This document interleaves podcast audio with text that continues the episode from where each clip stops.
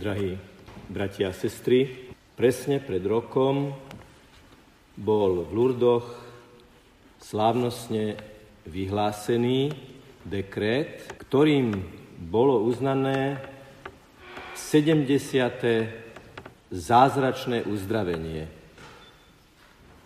Ako viete, existuje špeciálna komisia lekárov, veriacich i neveriacich, ktorí skúmajú prípady nahlásených uzdravení, ktorých sú tisíce a tisíce. A po veľmi dôslednom, podrobnom a kritickom skúmaní niektoré z nich sú vyhlásené za nevysvetliteľné v zmysle doterajších medicínskych poznatkov. Z mnohých z týchto tisícov a tisícov uzdravení bolo uznaných len 70 ako určite nevysvetliteľných. A to posledné, 11. februára roku 2018, sa týkalo reholnej sestry Bernadetty More. Kvôli postihnutiu miechy sa u nej postupne začalo prejavovať ochrnutie nôh, napriek tomu, že absolvovala viacero operácií, napokon úplne ochrnula a nevedela chodiť. V roku 2008 aj ona na radu lekára sa zúčastnila dieceznej púte do Lourdes. Sama hovorí, v žiadnom prípade som nežiadala o uzdravenie, ale prosila som o obrátenie srdca a o silu, aby som aj v chorobe vytrvala na svojej ceste. 11. júla počas adorácie v kaplnke, keď už sa z Lourdes vrátila do svojej komunity, som znovu v srdci silne prežívala okamih požehnania chorých s najsvetejšou sviatosťou v Lurdoch. Naozaj som cítila prítomnosť Ježiša. Skúsenosť z Lúr sa obnovila a bolo presne 17 hodín a 45 minút, keď som v tele pocítila zvláštne teplo. Nemala som tušenia, čo to je. Biskup, ktorý je kompetentný v týchto veciach v Lurdoch, opisuje tiež tú situáciu. Zrazu počula hlas, ktorý hovoril, odlož všetky svoje zdravotné pomôcky. A ona odložila korzet, opory nôh a chodidiel, vypla neurostimulátor, dala na bok morfium a všetky lieky a zistila, že už nie je ochrnutá. Jej spolusestry, ktoré ju dlhodobo poznali ako ochrnutú, na vozičku zrazu videli, že chodí že sa stal zázrak.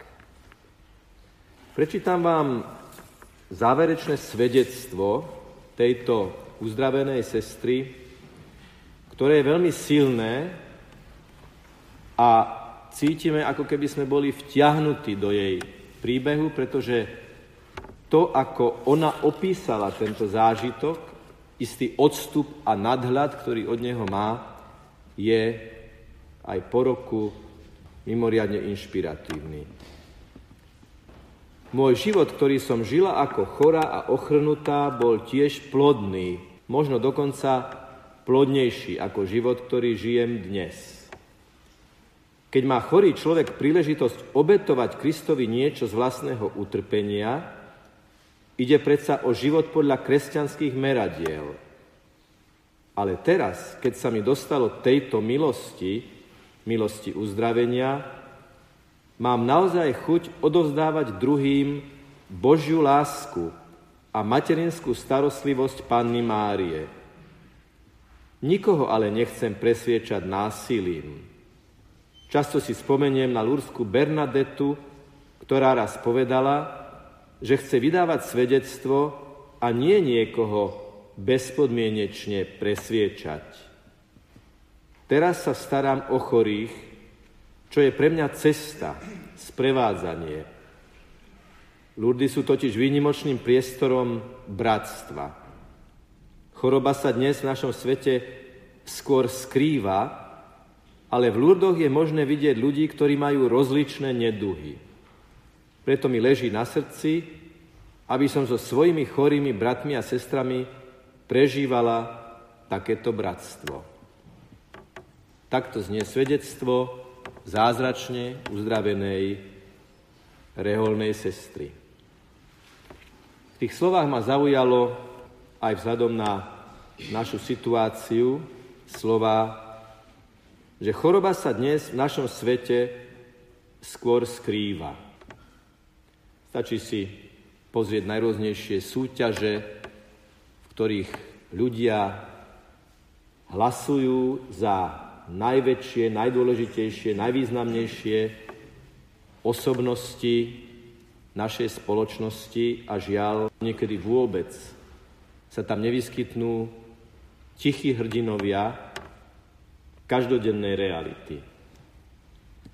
Keď chodím do nemocníc ako kňaz, ktorý ide zaopatrovať, alebo ako pacient, ktorý sám potrebuje pomoc, a vidím zdravotnícky personál, lekárov, sestry, sanitárov, tých, ktorí to musia koordinovať, aj chcú koordinovať.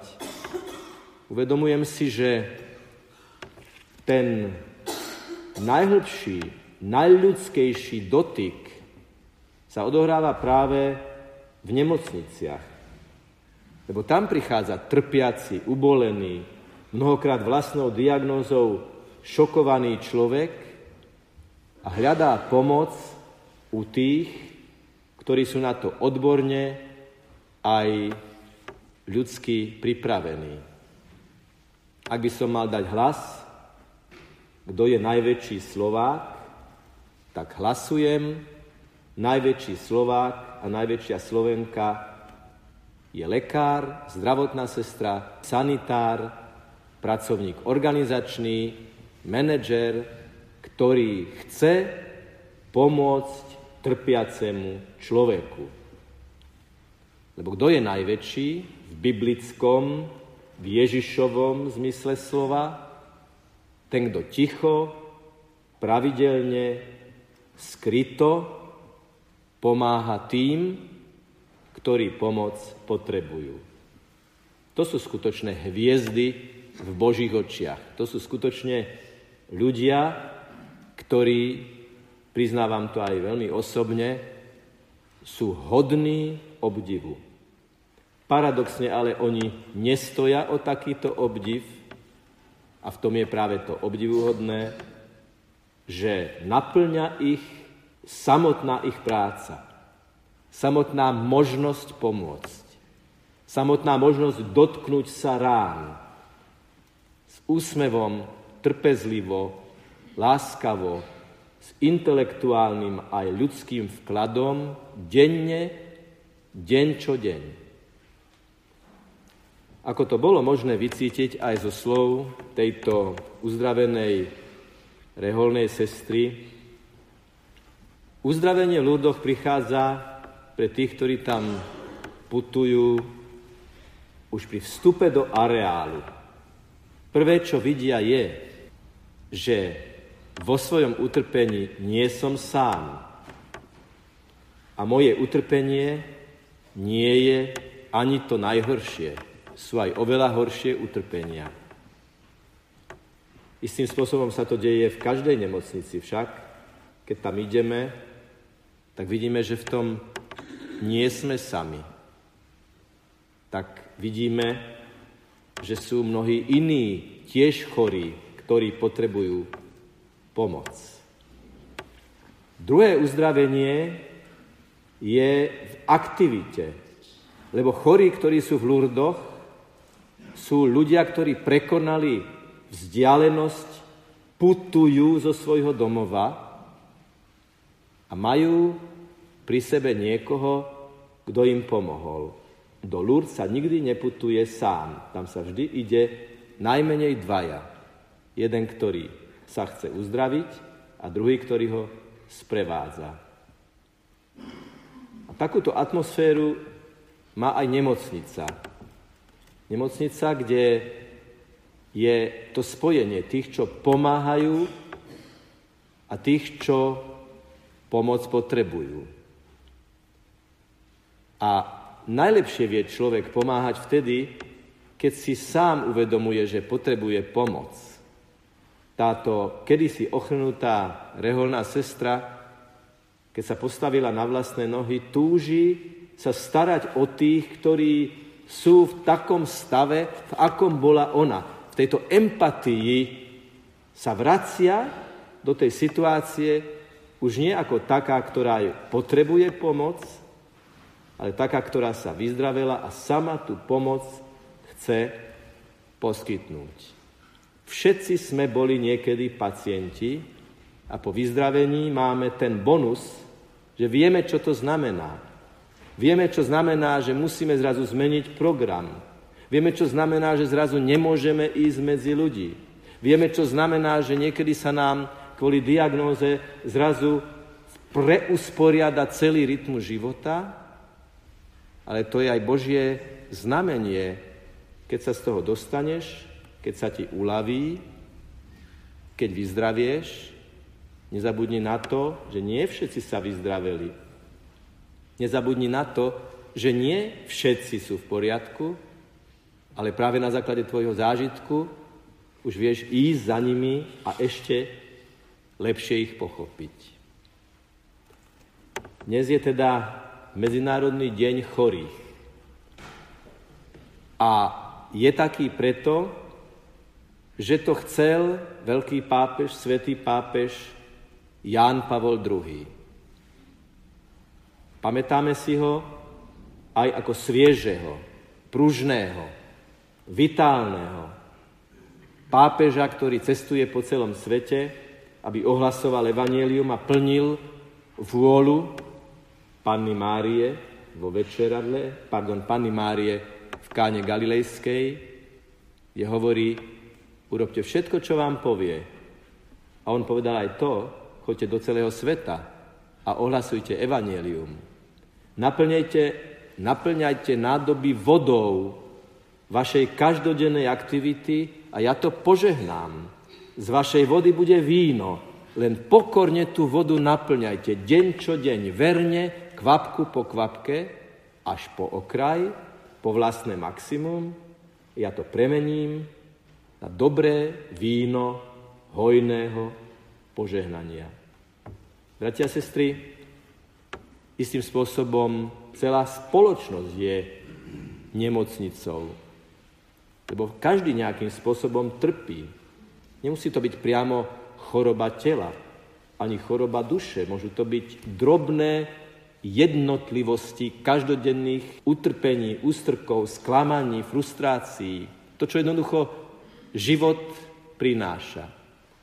A tá kvapka nádeje, ten malý úsmev, krátke podporujúce slovo, to empatické gesto, drobnosť, kvapôčka, ako kvapka vody do tej nádoby, do toho čbánu dnešného dňa, má v Božích očiach obrovskú hodnotu, lebo v duchu veľkej svetice Matky Terezy to, čo v Božích očiach má veľkú hodnotu, je, keď sa malé veci robia s veľkou láskou. Keď sa mozaika nášho života vyskladáva z drobnúčkých kamienkov každodennej lásky. Nikdy o tom nebudú písať noviny. Nikdy za to nedostaneme vyznamenanie najväčších v takom alebo onakom obore. Ale pokoj duše prichádza práve z toho vedomia, že pane, ty to vidíš. Ježišu, tvoje oko vidí Ježišu, ty vnímaš tú každodennú človečinu, tú každodennú lásku, o ktorú sa snažím, padajúc, vstávajúc, vstávajúc a padajúc. Ale tá výsledná priamka je stúpajúca, lebo keď človek vstáva zo svojich zlyhaní v pokore, nikdy nevstáva po úroveň, z ktorej padol, ale vždy o niečo vyššie. Práve pre tú pokoru, pre tú odvahu, preto rozhodnutie ísť ďalej na tej každodennej krížovej ceste. Preto by som osobitne chcel pozdraviť, drahí bratia a sestry, vás, ktorí teraz v nemocnici milosrdných bratov ležíte na svojich lôžkach. Je ťažká vaša situácia, ale chcem vás povzbudiť, nakoľko to príjmete. Je to ponuka, keď človek uprostred utrpenia povie Ježišu, obetujem ti moju bolesť za mamu, za otca, za dceru, za syna, za rodinu, za rozpadávajúce sa manželstvo, za pokoj v srdci pre osobu, ktorá je zranená. Ak dokážeme mnohokrát ako keby ukrižovaný na nemocničnú postel povedať s vierou tieto slova, prináša to obrovské duchovné ovocie a my zrazu zistujeme, že tá bolesť je vnoriteľná do Ježišovej bolesti, že tá láska je zapojiteľná do Ježišovej lásky a že to, čo sa možno niekedy zdá byť úplne nezmyselné, má zmysel, pretože to v živej viere odovzdávame živému Bohu. Nech vás Pán požehná a posilní vo vašom utrpení, nech vám dá silu niesť váš kríž, nech vám dá silu vidieť v tuneli svetlo, to svetlo, ktorým je sám Ježiš Kristus. My, bratia a sestry, za chvíľu príjmeme v Eucharistii Pána Ježiša. Každý jeden z nás, keď sem prídeme, povieme s Panou Máriou, ako to ona urobila pri zvestovaní, to fiat, to amen, to nech sa mi stane, Pane, podľa Tvojho mocného slova, ktoré je také mocné, že sa chlieb mení na Tvoju prítomnosť. A keď príjmem pána Ježiša, príjmeme pána Ježiša a vrátime sa do lavice, čo keby sme povedali, pane, dvíham s tebou a k tebe každú moju bolesť a dvíham s tebou a k tebe všetkých tých, ktorí sú ubolení okolo mňa a daj mi oči, ktoré si ho všimnú, daj mi srdce, ktoré ho pochopí a daj mi ruky, ktoré sa ho dotknú aby mu pomohli prakticky. Daj mi nohy, ktoré ho odnesú tam, kde mu pomôžu. A tak aj táto sveta omša, toto naše dnešné stretnutie môže byť veľkým krokom k tej každodennej, drobnej kvapke lásky, ktorú keď naplníme deň čo deň po okraj, Boh to premení na hojné víno požehnania pre nás i pre tých druhých. Tak teraz veľkou vydanosťou, vierou a odovzdanosťou vstúpme do slávenia vo vedomí, že Ježiš slúbil, kde sa dvaja alebo traja zídu v jeho mene, tam je aj on medzi nimi. Živý Ježiš je medzi nami a prichádza, aby sa nás dotkol aj našich rán, aj našich bolestí. Nech je pochválený Pán Ježiš Kristus. Amen.